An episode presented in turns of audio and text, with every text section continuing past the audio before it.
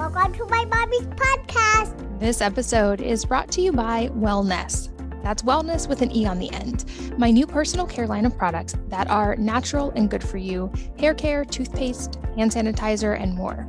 You've likely heard that much of what you put on your skin is absorbed into your body, which is a good reason to avoid harmful products, and I feel like many of us do. But you can also use this to your advantage by putting beneficial things on your body. Realizing that many of my closest friends and even family members still used certain conventional personal care products, even though they'd cleaned up many other parts of their diet and wouldn't dream of eating processed food or using harmful cleaners, but they weren't willing to sacrifice how they looked and felt when it came to personal care products. I set out to create alternatives that outperformed the existing conventional options, but without harmful ingredients and with beneficial ingredients that benefit the body from the outside in. And thus, Wellnesse was born.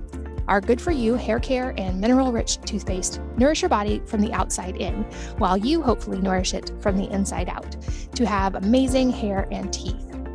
Check it out and learn more at wellnesse.com. That's wellness with an E on the end. W E L L N E S S E.com. This podcast is sponsored by Olipop Natural Sodas. They use functional ingredients that combine the benefits of prebiotics, plant fibers, and botanicals to support your microbiome and benefit your digestive health. 90% of Americans consume more than the USDA's daily recommended added sugar intake, which is 30 grams. In fact, many of us consume way, way more than that. And sweetened beverages like soda are one of the leading sources of added sugars in the American diet. Olipop is much, much lower in sugar than conventional sodas, with only 2 to 5 grams of sugar from natural sources. No added sugars. Here's an example their vintage cola has just 2 grams of sugar, compared to a regular cola, which has 39 grams of sugar, which means one can is more than the added sugar recommended for an entire day. Their orange squeeze has 5 grams of sugar, compared to other orange sodas, which clock in at 44 grams of sugar. And all of their products are non GMO, vegan, paleo, and keto friendly, with less than 8 grams of net carbs per can. I've worked out a special deal just for Wellness Mama podcast listeners. You can save 15% off your entire purchase from Olipop. I recommend starting with their variety pack unless you already know your favorite flavors. And the variety pack is a great way to try all of the flavors they have. My favorites are the strawberry and the orange, but my kids really like the root beer. Check them all out by going to drinkolipop.com forward slash wellness mama and use the code wellness mama at checkout to claim the deal. That's D R I N K O L I P O P dot com slash wellness mama. You can also find them in stores across the country, including Kroger, Whole Foods, and more. Hello, and welcome to the Wellness Mama podcast. I'm Katie from wellnessmama.com and wellnesse.com. It's my new personal care line, wellness with an E on the end. And this episode is all about curating a strong mindset in ourselves and in our kids. And I'm here with Mike Bayer, who is a two times New York Times bestselling author. He is the founder and CEO of the leading mental health treatment center in Los Angeles and considered one of the top life coaches in the world today. He's worked with A-list celebrities and high performers and everyday people and he is an advisor to um, the Dr. Phil Show, among other places. His work centers around helping people become their best selves. And we go deep on this today things like breaking through anxiety, stress, and fear, um, how to make authentic decisions, and how we can curate a strong mindset in our children from the get go. So, without further ado, let's join Mike. Mike, welcome. Thanks for being here. Thanks, Katie. Well, you come highly recommended by someone I love dearly, and I'm so excited to chat with you today, especially for all the moms listening, because I think so many parts of your message really resonate and are especially applicable to women and to moms, especially. And from what of your work that I've read, I think one area that might be a great starting point is the idea of handling decisions because uh, you mm. you have some strategies for this and i think they're really applicable and i think of all the population, I think moms have to handle the most decisions on a day to day basis. Certainly, I get bombarded with questions and decisions all day long. So, I thought this would be a great jumping in point on some strategies that you have on managing decision making better.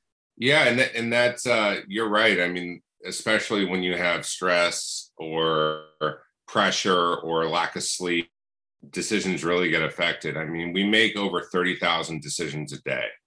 And some decisions matter, some don't matter. Sometimes we get really stuck on the things that are irrelevant, but we end up in this cycle or this loop. Sometimes it's because our parents ingrained in us this is important.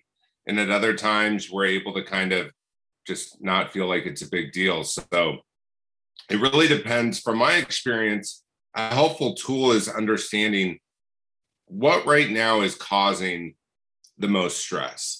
And sometimes it's really helpful to start there because what I've created is kind of like a simple action plan for someone who really wants to shift an area of their life, feel a little bit different.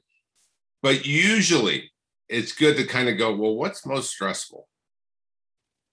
And so once we identify what's most stressful, we want to go, well, why is it stressful?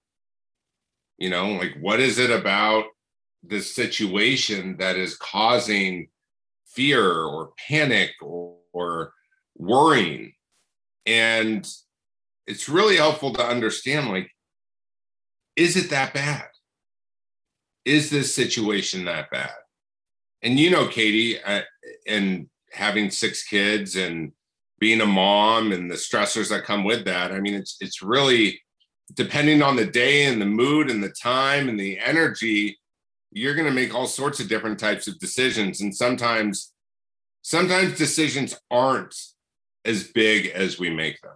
Yeah, and I love your idea of reserving the decision making ability and the focus for the ones that do require more thought. I think like with moms, I call it death by a thousand paper cuts. We get bombarded with the micro decisions all day long. So some of those things, it's as simple as mm. figure out natural strategies so that you don't get asked the same questions and have to make the same decisions over and over. Like if your kids are always asking you to get them water, put the water cups down low so they can reach them. So they're not asking you to get them water, or give them the ability to answer their own questions whenever possible so that you're not constantly the source of their decisions. But I think you're right. When it comes to making the bigger ones, it's really important to reserve that mental bandwidth and to be able to give those decisions the attention they deserve. And I think that's kind of part of the impetus for your book, right? Your book is called One Decision, I believe. Can you talk about what that is and, and kind of using that as a starting point?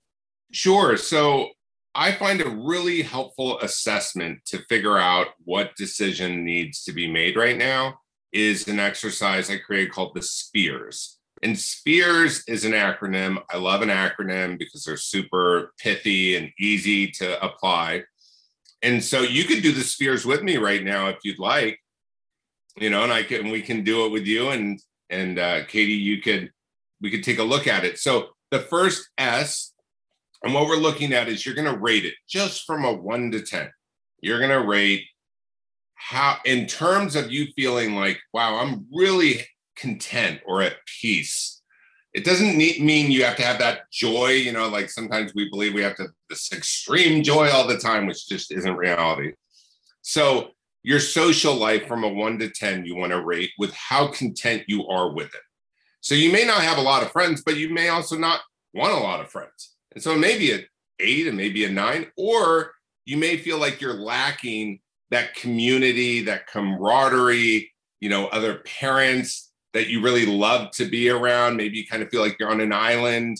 Maybe you don't want to be on an island. So, first, you rate the S. Next is personal. The P is for personal. You rate it from a one to 10, and that's your mental health. It's how are you taking care of yourself? How is your anxiety? How is your depression? How are you looking at the world? The next is education or evolving. How much are you evolving? How much are you shifting and changing? And you know when we're when we're young as we see with kids they're taught so much they're evolving so quickly. And then we kind of often stop evolving. We stop reading books. We stop getting interested or curious. We kind of get stuck with life. Rate that from a 1 to 10 r's for relationships. Relationships mean with your kids with your spouse with your ex with your parents whatever relationships are really impactful in your own life. The E, the next E is earnings. So from a one to 10, how happy are you with how much money you have in the account? And S is for spiritual development. How spiritual do you feel? How much faith do you have in your own life? Whatever that means for you. So that's kind of a simple assessment to start off to go, all right, well, what area is kind of lacking? So, Katie, for you, what came up for you? Um, I'm making notes over here for anybody who sees me looking off screen. I feel like I'm learning to prioritize the personal side better. That was an area that was lacking for me for a really long time. Um, and I came from a pattern of kind of caretaking everybody else at the expense of my own mental health. So that's when I've been actively working on. Um, I feel like my strengths are probably in the education and evolving side because that's so in line with my work. And I think the ones that are probably the lowest that I'm working on the most right now are relationships and the spiritual development side. Got it. And which, and this is good. So those are the two areas. And which of those are you most motivated to change? Uh, probably the relationship side. I think like that's such a key of so many. I mean, it ripples into every other area. Okay. And is there, uh, I don't know if you want to tell me, is there a specific relationship that you're wanting to improve? There's actually there's a couple. Um, I don't want to give away too many details that aren't mine to share, but there's a couple that are really important. Yeah. Okay. And and in those relationships, would you say they're causing more stress or you're wanting more love or you're wanting more passion? Like what is what would you wish it to be that would make it a little better for you? Uh, it, in both cases, it's there are sources of stress right now, and so okay, yeah, figuring out how to mitigate that. Got it. And so, in terms of what it is that's causing stress, this is like an assessment where I would go, all right, we've we've dug in and we've gone, okay, here's the one area. Because it's very easy sometimes to get caught up in those other areas that are really working. And it's not fun to take a step back and look at that area because there's usually some pain in it, there's frustration, there's like, I've tried everything, right? So it's like, we don't even want to dig back into that. However, my belief and what I've found is we're always just one decision away from bettering or changing or shifting any area of our own lives. And so, if that one area with relationships is causing the most stress, I would say, well, what is one decision that you could make today that would give you more peace in that arena? Do you have any rough, like vague answer? Yeah, I think in one particular, it's going to be related to boundaries. It would probably be a big key. And, I, and I'm also, as you're saying this, I'm looking, I'm making notes over here, and it seems like there's this is probably an evolving process as well because you've got like almost like six balls in the air, and it would seem like when you get a couple figured out or improved, that might actually like cause some friction in a couple of the others until you adjust to that throughout kind of all these areas. Yeah, like you're right. One one area can really trickle down like a plumbing system and it can cause some really bad water coming out of everything, right? Because when one area affects us, sometimes there's spiritual development. Sometimes I find for people, it's really good to start spiritually and to go, what is a practice that works for me that keeps me balanced, keeps me in faith? Because when, when we have faith, and I don't mean religious faith, when we have belief that it could get better, that really helps with anxiety, stress, and fear. So for some people I work with, they're like, all right, I'm going to do a five minute breathing uh, exercise and a gratitude list. And at night, I'm going to review my day. So for everyone, it's different. But we're all, like I said, one decision away from improving one area of our life. And I find that when we improve that one area and it's the right area, everything kind of gets better and at, more at peace. And granted, life's whack a mole, right? Like we're always hitting a new area, but it's either grow or go you know? And sometimes it's like it is what it is. And we just have to make a decision to do what's best for us which ultimately ends up being best for the kids. And you mentioned anxiety stress and fear. And it seems like these are all kind of at record highs after everything of the past year and a half. And certainly these are things that i hear moms struggle with quite a bit especially anxiety is a recurring theme from a lot of my readers and listeners. And i think I've read a lot of your work. You have a really valuable approach to these as well. Because I think often it's easy to get in this mentality of like, these things are outside of my control. And now there's these forces and it feels very overwhelming. And so for people who are maybe in some of those states of mind, what are some tangible things we can do if we're in anxiety, stress, and fear to move beyond it? Well, I mean, it's kind of like what I said, where let's figure out what is what's what's the heartbeat of this anxiety, stress, and fear. You know, like really, sometimes we can get so overwhelmed that we don't even know. We're like a, you know, like there's a metaphor. You know, you you step on a dry leaf, it cracks, it gets a little moisture and water, and it it bends, right? And sometimes we get to the point where we're cracking over things where we're like, oh my God, why did I say that? That's not even that big of a deal. So it's figuring out what is that stress and then what is that support? Community, as you know, is so key to life. You know, it provides wisdom, it allows us to help others. You know, it allows us to mentor, it allows us to get mentored. Even this podcast, it's like for anyone, it's getting into that habit of like finding wise counsel and also giving back. I find that's a really good solution for anxiety, whether it's going through a divorce, whether it's what kind of school your kid should go to. Because I've worked with a lot of parents, that seems to be a huge stressor is like, am I choosing the right school? Is this the right school? now, I mean, things have changed so much, like you said, in the last year or so.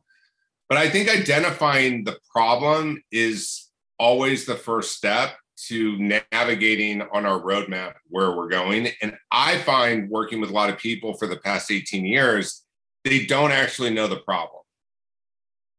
They think it is what their brain keeps cycling. But unless you bring someone else into the conversation who's wise and can provide guidance and solution, we can end up just in that same cycle. That's really interesting. That idea that they so are they focusing on a different problem or they think the problem is something different than what it actually is and that's kind of causing a fixation rather than them being able to figure out what the root is yeah like so someone could be I, I talked to someone recently or this was last year when i'm thinking of this particular family they were very stressed about am i choosing the right school for my kid it was like it was very she was even crying over it she was so stressed out am i choosing the right school for the safety of her own child well, if you peel it back, what she's really stressed about is making the wrong decisions for her kid. It's not even about the school. And then when we take a step back and we go, well, what other areas are you afraid of making the wrong decision for your kid? It provides more clarity to the whole thing. Otherwise, the school is just like the external external stress. But the real fear is about I'm afraid of making wrong decisions for my kid. Got it. Let's look at all the right decisions you've made. Have you made more right decisions or have you made more wrong decisions? And because we're all stuck in our head throughout the day, I find for a lot of parents, they don't take the time to go like, God, I've made so many great decisions for my kids. They, they don't do that. Instead, they're just like on to the next, on to the next, on to the next. And that's what I mean when I say people are focused on like, this is the stress, but it's deeper. That's a good point, really dialing it down to the root. Um, and you also talk about shifting out of a victim mentality. And I think this is a really important key of like some of my greatest teachers have been books, but people like Viktor Frankl, who I, he, I looked at him as an example, you know, if he can choose that in such an extreme situation, like we all have the ability to choose the things which are in our control, which are our own responses and how we react in any given scenario. But um, I think this one really can be tough for a lot of people, especially for anyone listening with a health problem, because I certainly found mm. myself going to that place when I was in the worst of autoimmune disease of that kind of like why is this happening to me it's not going to get better and that's a really difficult mindset to be in and i feel like it can be a difficult mindset to break as well so what are your strategies for helping people who are there and have you have you talked to your audience before about Viktor Frankl and what he did and uh, a little bit. I've written about him some just as a, a book that I love. Um, and I've also kind of delved into Stoicism and to Marcus Aurelius and some of those works. But I, I mean, he's a hero of mine. I love him. So we can definitely talk about him. Yeah, he's amazing. Yeah. And I mean, Nelson Mandela, you know, like you look at these extremes. I'm friends with um, Sybrina, who's Trayvon Martin's mom, right? Like I got lunch with her in Miami. I mean, I can't imagine what it's like to have your kid take you know their life taken put in the public eye like she's she's such a resilient woman and like i think it's very easy the easy way in life is to be a victim it's so easy it's so easy because it doesn't require any insight into self but the problem is you create a lot of suffering for yourself by being a victim there is really no benefit to staying in this idea of victim. Like I I grew up in a family where there was this like blame and shame. And, you know, as adults, we often have to work on ourselves and relieve ourselves of kind of those things that we've carried for so long. But, you know, you can't be a, a victim and empowered at the same time. And if you think you can be, from my experience, it's wonky. It is off balance because it's really taking responsibility for our own lives. It's looking at what do we have the power to change? And it's also putting life into perspective. You know, like I've been to Kurdistan, Iraq several times, working with Yazidi women whose husbands have been beheaded in front of them, and their daughters are sex trafficked, and their sons were forced to join ISIS. And the moms are two hours removed from their homes. And literally, like they're like our parents, and they're living in like huts practically, like these little refugee camps. And they're like the nicest people it's not at all what you see in the media, right? Like they look like you and I. And to me, I always, th- those are victims. Like of anyone that I've met, those are the people where I'm like, oh my Lord, that is horrific. And it's interesting how it's so tough sometimes for people to get out of that mindset. But God, if someone is listening who feels like they're a victim and wants to change because it's kind of it's toxic. You actually don't feel good when you're a victim. Man it's it's a game changer. So what is something that you see with a lot of parents in terms of being kind of a victim? Um, i think there's a lot that goes well, I think there's a lot of building pressure on parents related to the academic side, like you mentioned, or getting kids in the right school, or the inability to make sure that they have the perfect future. And I think inadvertently, this has led to parents doing more for their kids and letting their kids do less on their own, which ironically seems to actually be hurting our kids in the long run because they need these foundational skills. Early on they need to be self-sufficient. They need to learn how to work through problems. But instead i think parents are so worried about their kids futures that they're problem solving for them and short circuiting that cycle of them learning the life skills themselves. Um, it seems to be a recurring pattern for sure so you're saying in terms the parents, in terms of being a victim, the parents are a victim in the sense that they they end up doing what their kid needs to do, but then they like act like they shouldn't, or like what like doing it for them. Like for instance, um, when I was a kid, it was I had an understanding if I messed up at school, I was going to get in trouble at school, and I was going to get in trouble when I got home, and my parents were going to back the teacher. And if I backtalked to any of those scenarios, it was going to be worse. And now I hear from so many teachers who have parents coming in fighting their kids' battles, or being like, "My kid needs a different grade on this test," or yeah, and so yeah. kids aren't learning. I'm responsible for my own actions, which seems to be what you were talking about. As the, the root of this is in the responsibility and being in choosing radical responsibility, we find freedom. And so it seems like we're keeping our kids from being able to learn that when we do that for them. Oh yeah, absolutely. And my my sister's a teacher, and uh, she's told me some of the stories of parents who who come in where she's literally just trying to do her job, and uh, you know it's it's interesting. It's it's interesting how things evolve and change. It's almost like our parents generation we're tougher than our generation and we're tougher than the pre- the generation now right? It's like where is this going to end up in 30 years right? Yeah well and i think it goes back to that idea you're talking about too of like responsibility.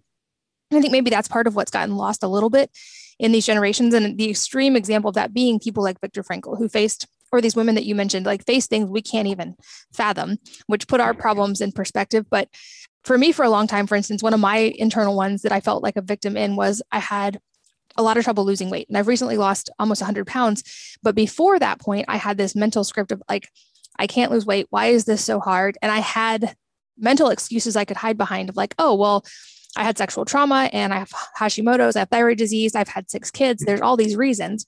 And when i was able to shift my mindset for to being totally responsible and in control of that myself and also being willing to face the inner work of working through trauma I, I was able to shift that. And it, the weight loss part was almost effortless once i fixed the inner mental side. Right right because i was right. no longer trying to like punish and fight my body anymore.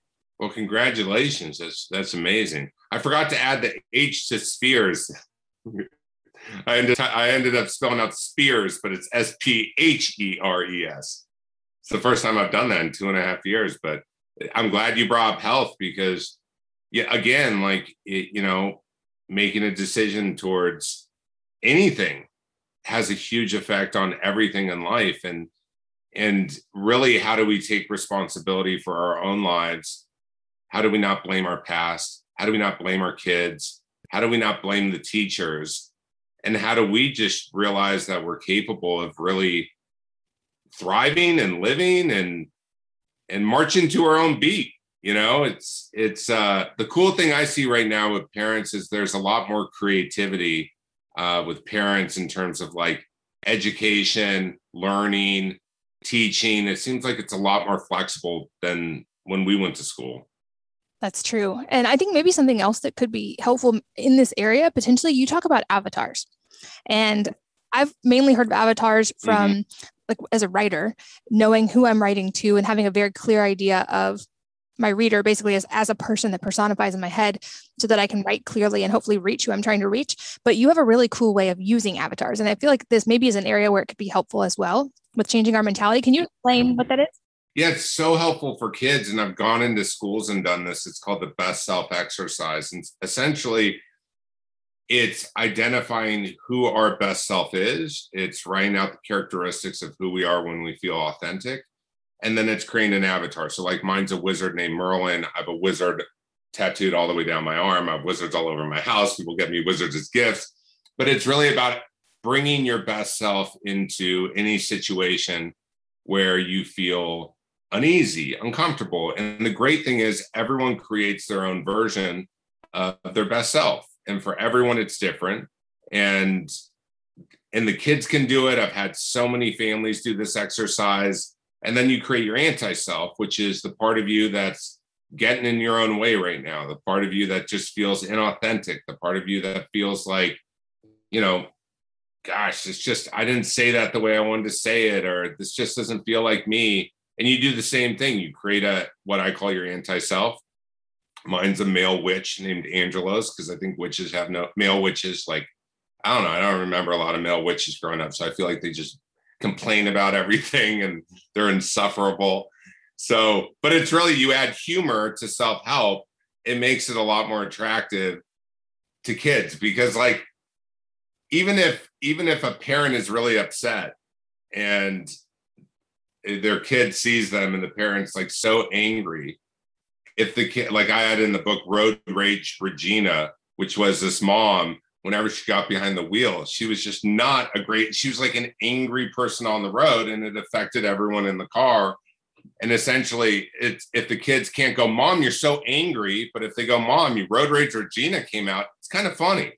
And what it does is it allows us to make a conversation happen around self-help that's fun that's creative that's authentic. And so and it's it's really powerful to see your kids go through the exercise because i've never had a parent guess all the characteristics and what was created out of a kid's anti-self. That's really interesting. So this is an exercise even what age do you have kids go through this? Well the school i went to i think they were eight or nine. Um, so as as young as eight or nine year olds, and you get out some markers or crayons or paint or whatever it is, and you really just help them understand like who are you. And often the younger they are, the more they're they're thinking of like superheroes or like something they've seen in cartoons or are, are usually the inspirations. Um, when you get to their anti self, what that does is it helps you paint a picture. It helps them paint for you a picture of what's going on internally that they can't articulate into words. And so I've had so many children share with their parents their anti self. Like I had one girl uh, when I went to a school, I think she was like eight or nine years old. And the dad thought she was the most upbeat, you know, fun, happy child. And she said that her anti self would uh, not finish dinner and run to the bathroom and sit in there for an hour. And who knows what was going on in the bathroom, too, right? But the dad had no idea whatsoever. And so what it did was gave him some information for him and his wife to realize that that behavior is what's starting to happen in the household. And it, otherwise, they would have had no idea.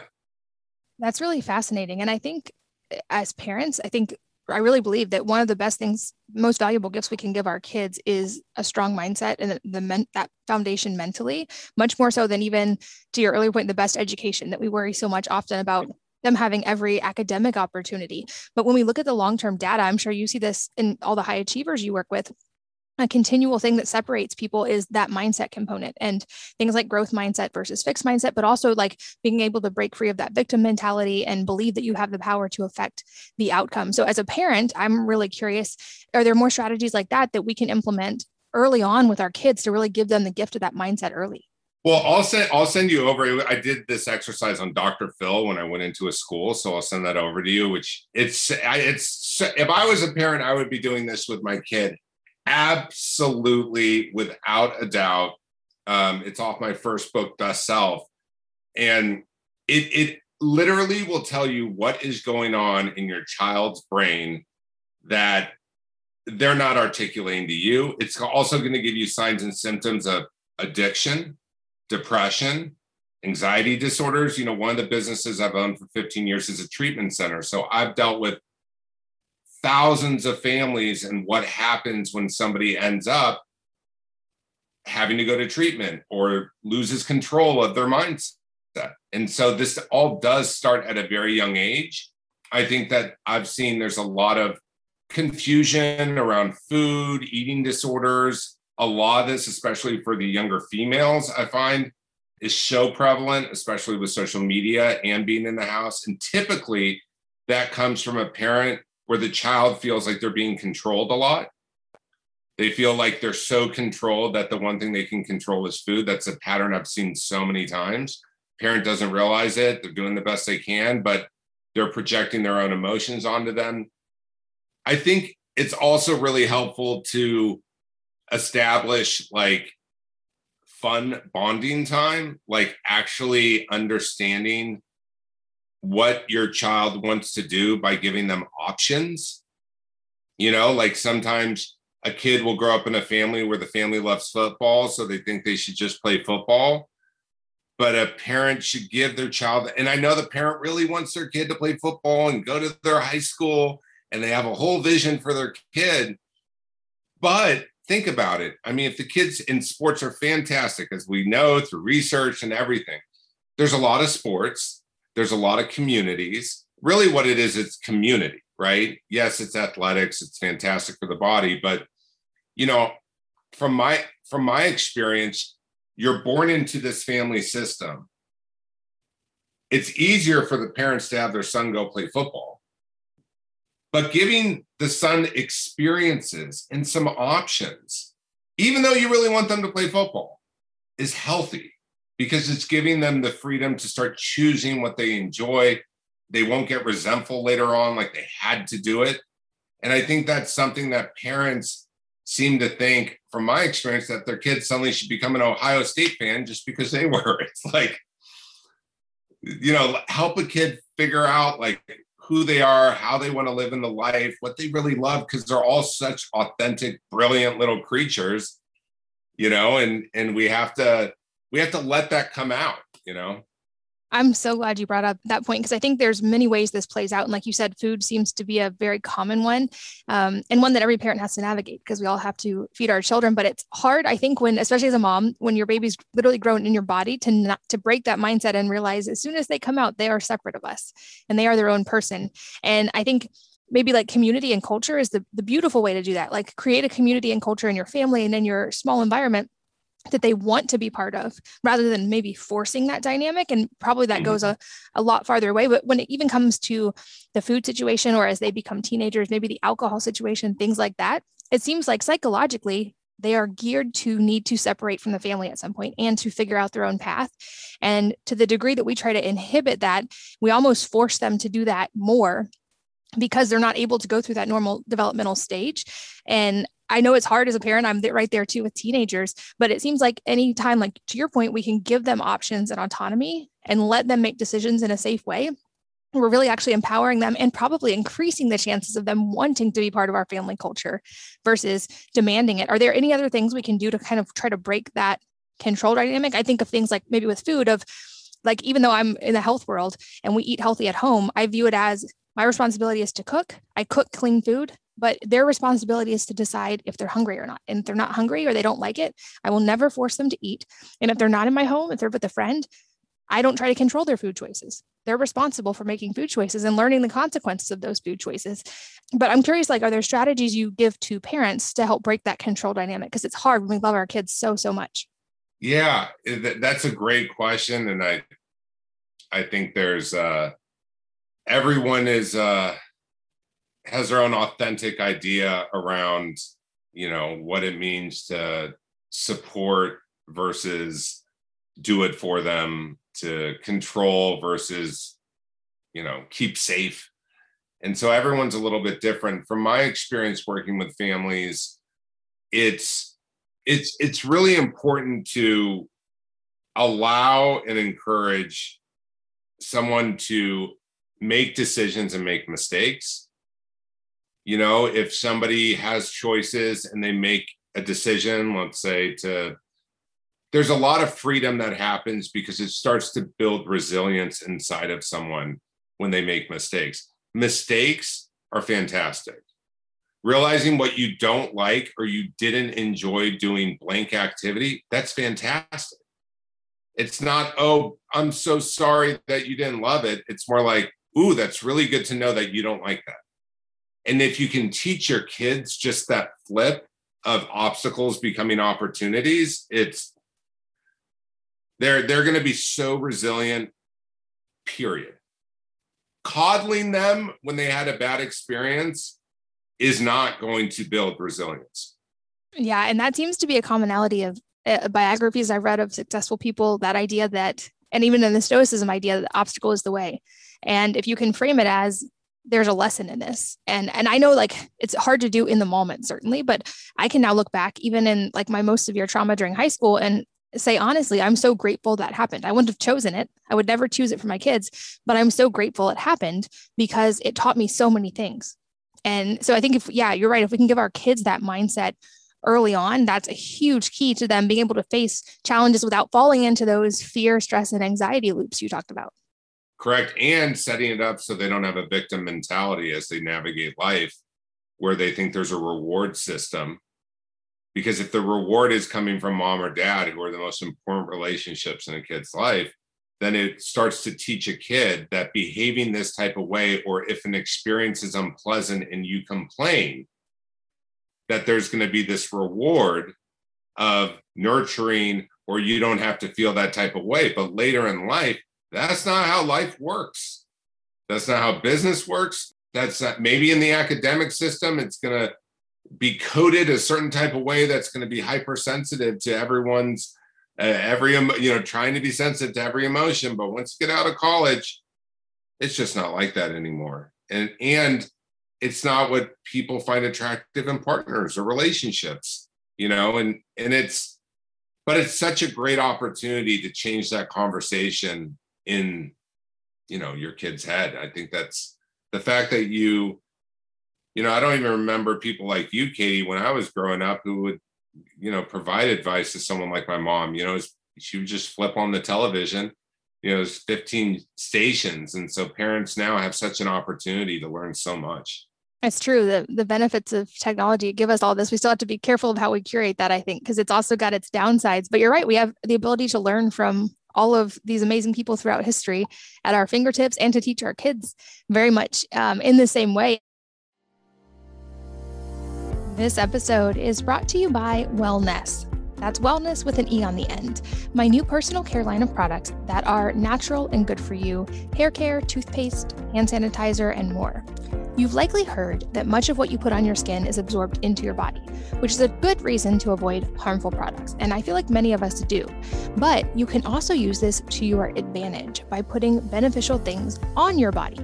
Realizing that many of my closest friends and even family members still used certain conventional personal care products, even though they'd cleaned up many other parts of their diet and wouldn't dream of eating processed food or using harmful cleaners, but they weren't willing to sacrifice how they looked and felt when it came to personal care products. I set out to create alternatives that outperformed the existing conventional options, but without harmful ingredients and with beneficial ingredients that benefit the body from the outside in, and thus Wellnesse was born. Our good for you hair care and mineral rich toothpaste nourish your body from the outside in, while you hopefully nourish it from the inside out to have amazing hair and teeth.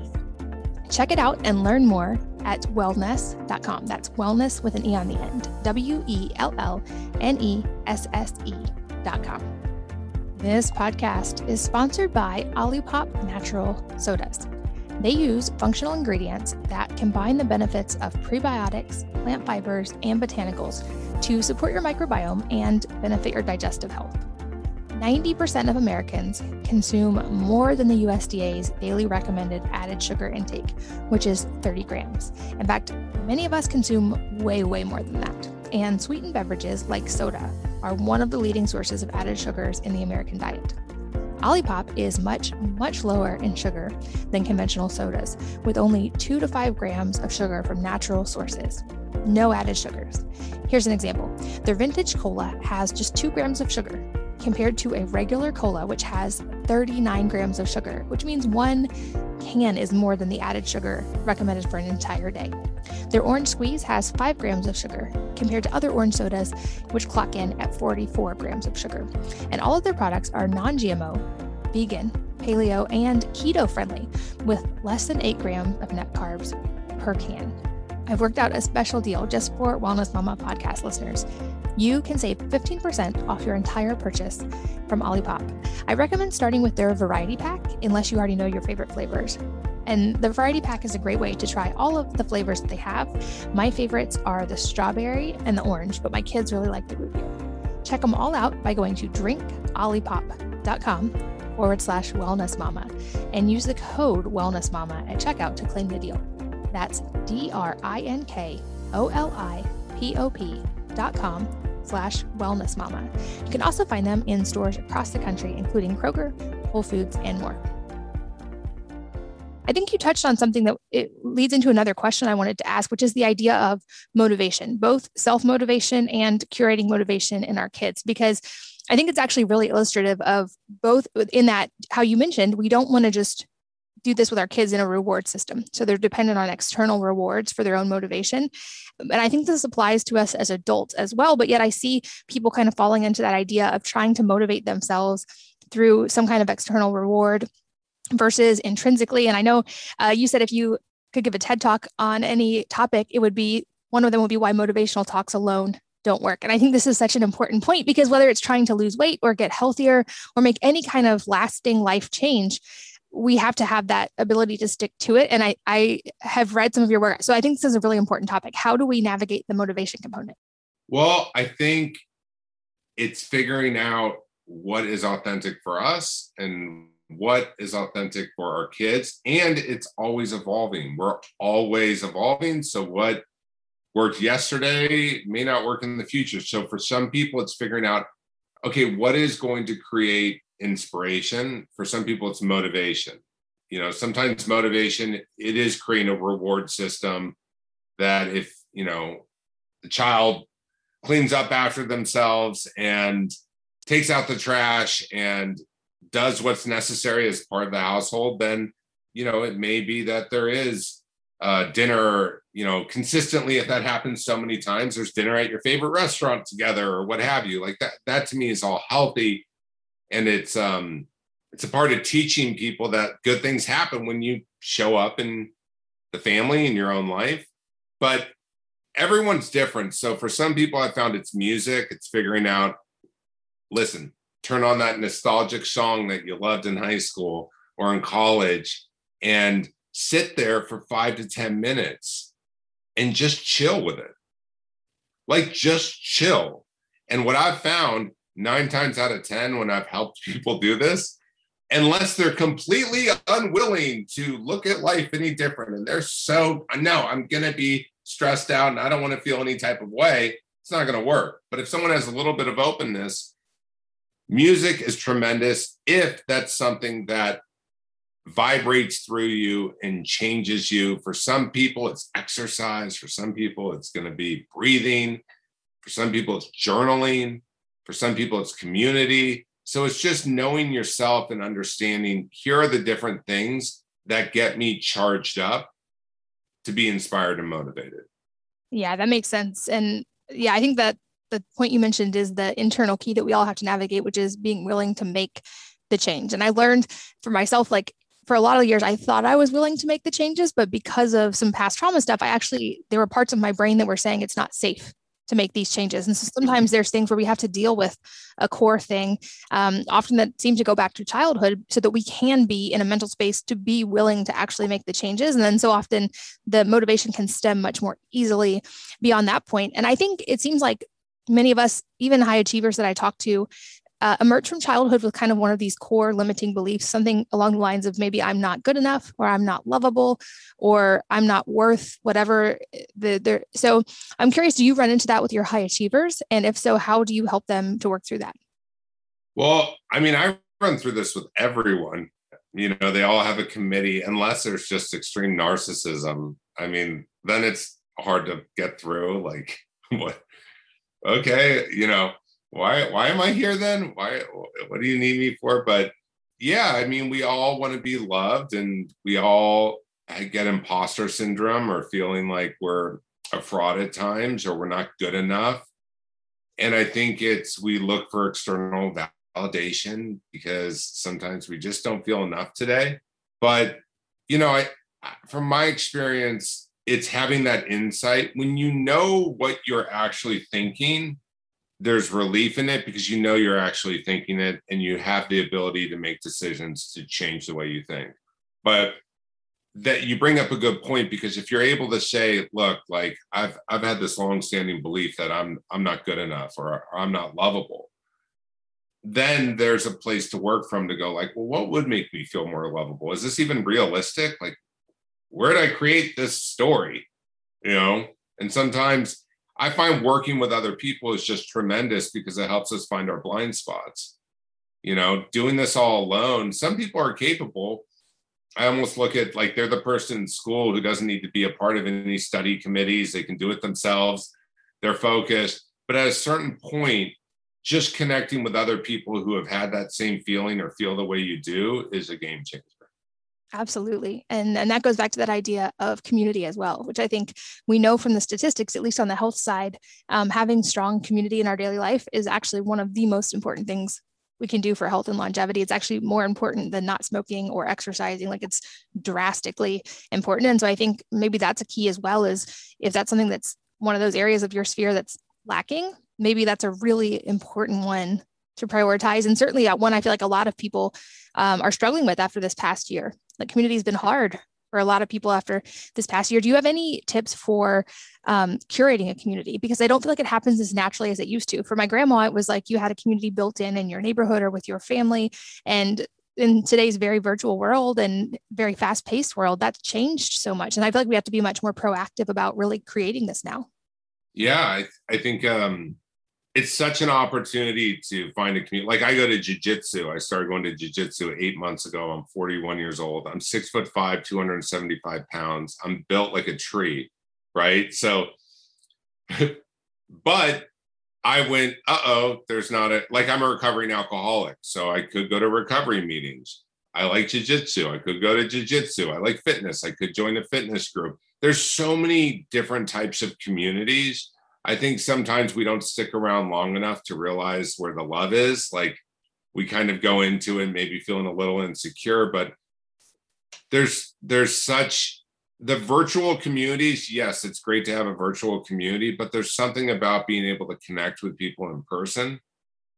You know, religion has figured this thing out better than anyone on earth. I mean, they've those communities, they're just like, you know, they they're they're like businesses they help like and so if someone's a part of a religion i'm not but like it's figuring out for yourself what is going to create that love and how can you give love back? How are you adding to something too? So and figuring out something because your kids are going to get older so it's not just being a part of school communities.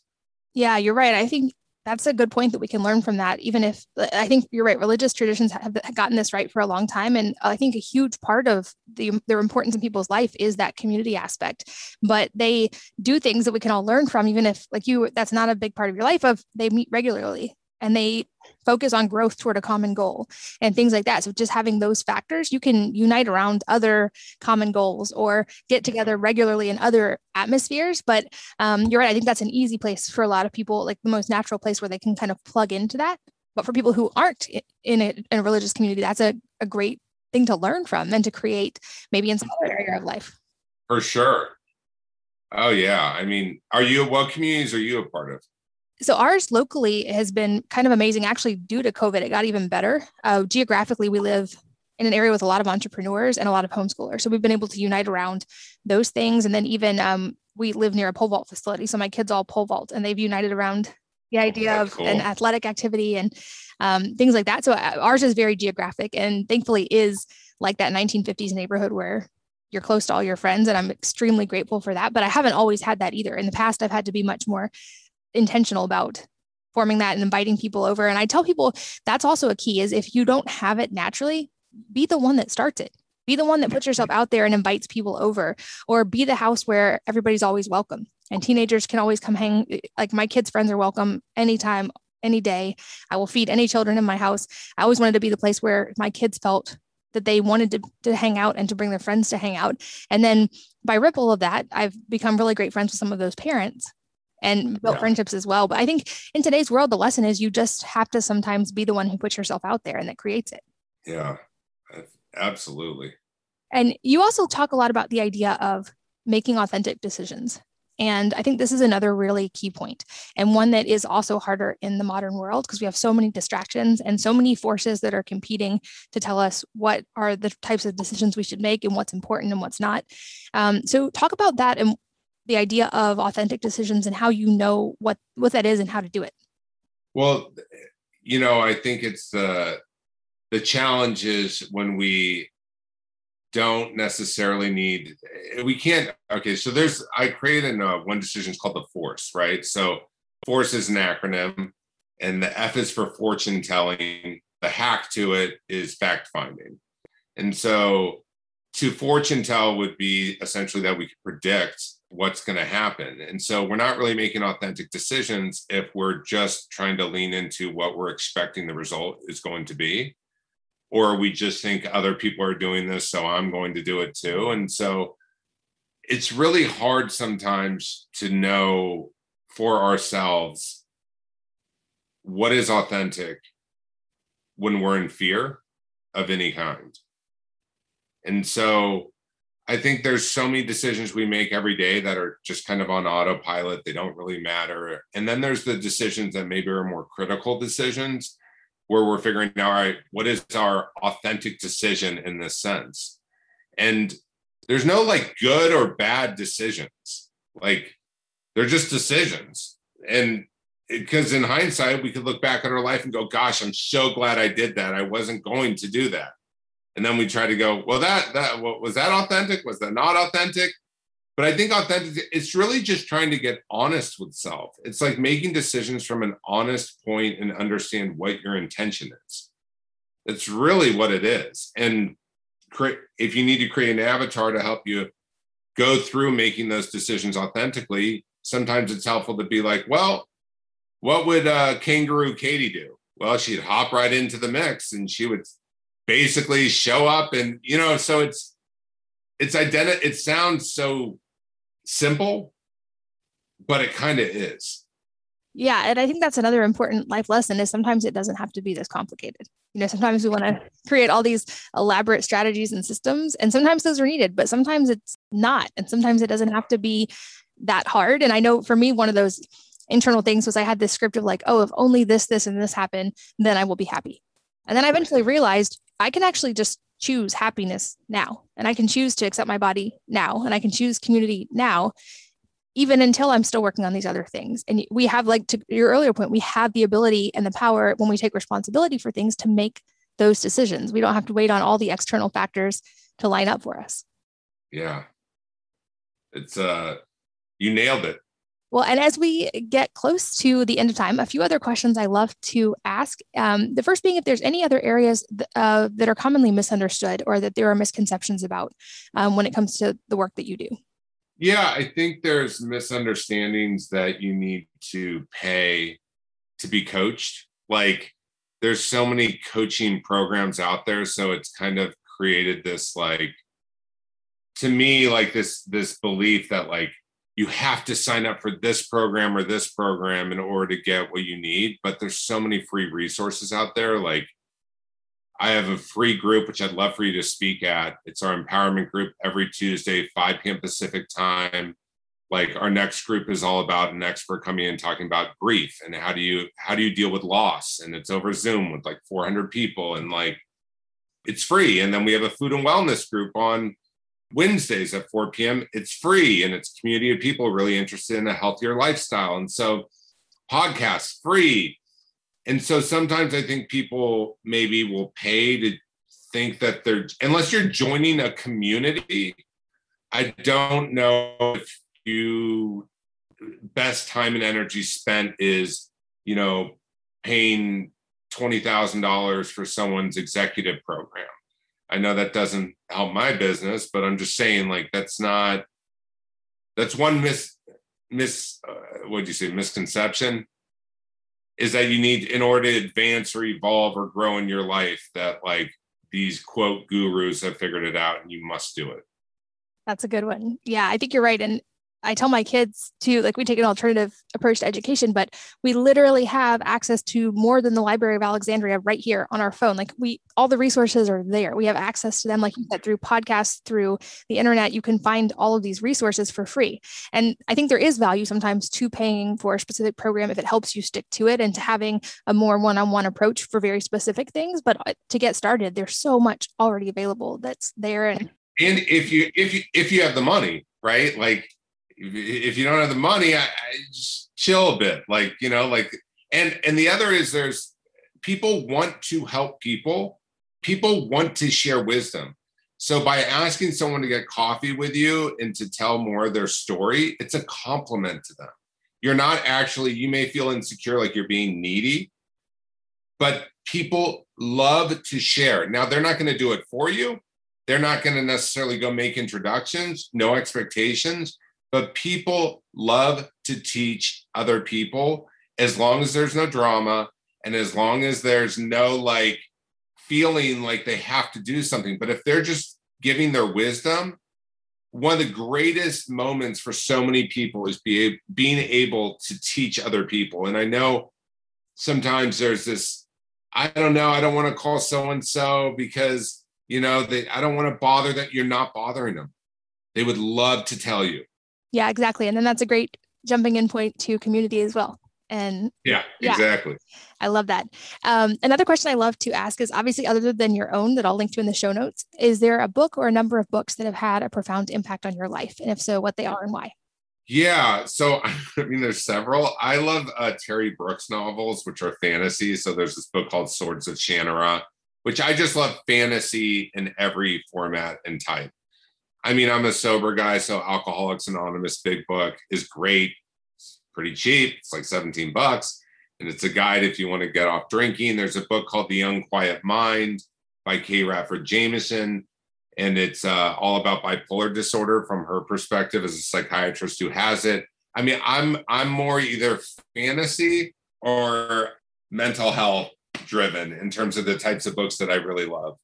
I love it. I it's on my list to get better at reading more fiction because I tend to like go into the deep sciencey stuff. So I'll make sure those are linked in the show notes. Oh, Terry Brooks is so good. He's so talented. That's a new recommendation. I'll make sure it's linked to that. I guess ties in with the wizard and the male witch and all of that kind of tied into your own life. Yeah, you got it. Yeah, no, I mean I I put I might if you saw my house, you'd see wizards and color and it's even like my logo's a wizard because I rem- I have to remind myself we all have to have reminders in our life to help nudge us along the way of being our best selves. So I love it. And yeah, that's definitely been the theme of this episode is all those factors, both positive and negative, to help you become your best self. And with that in mind, do you have any parting advice for anyone listening today?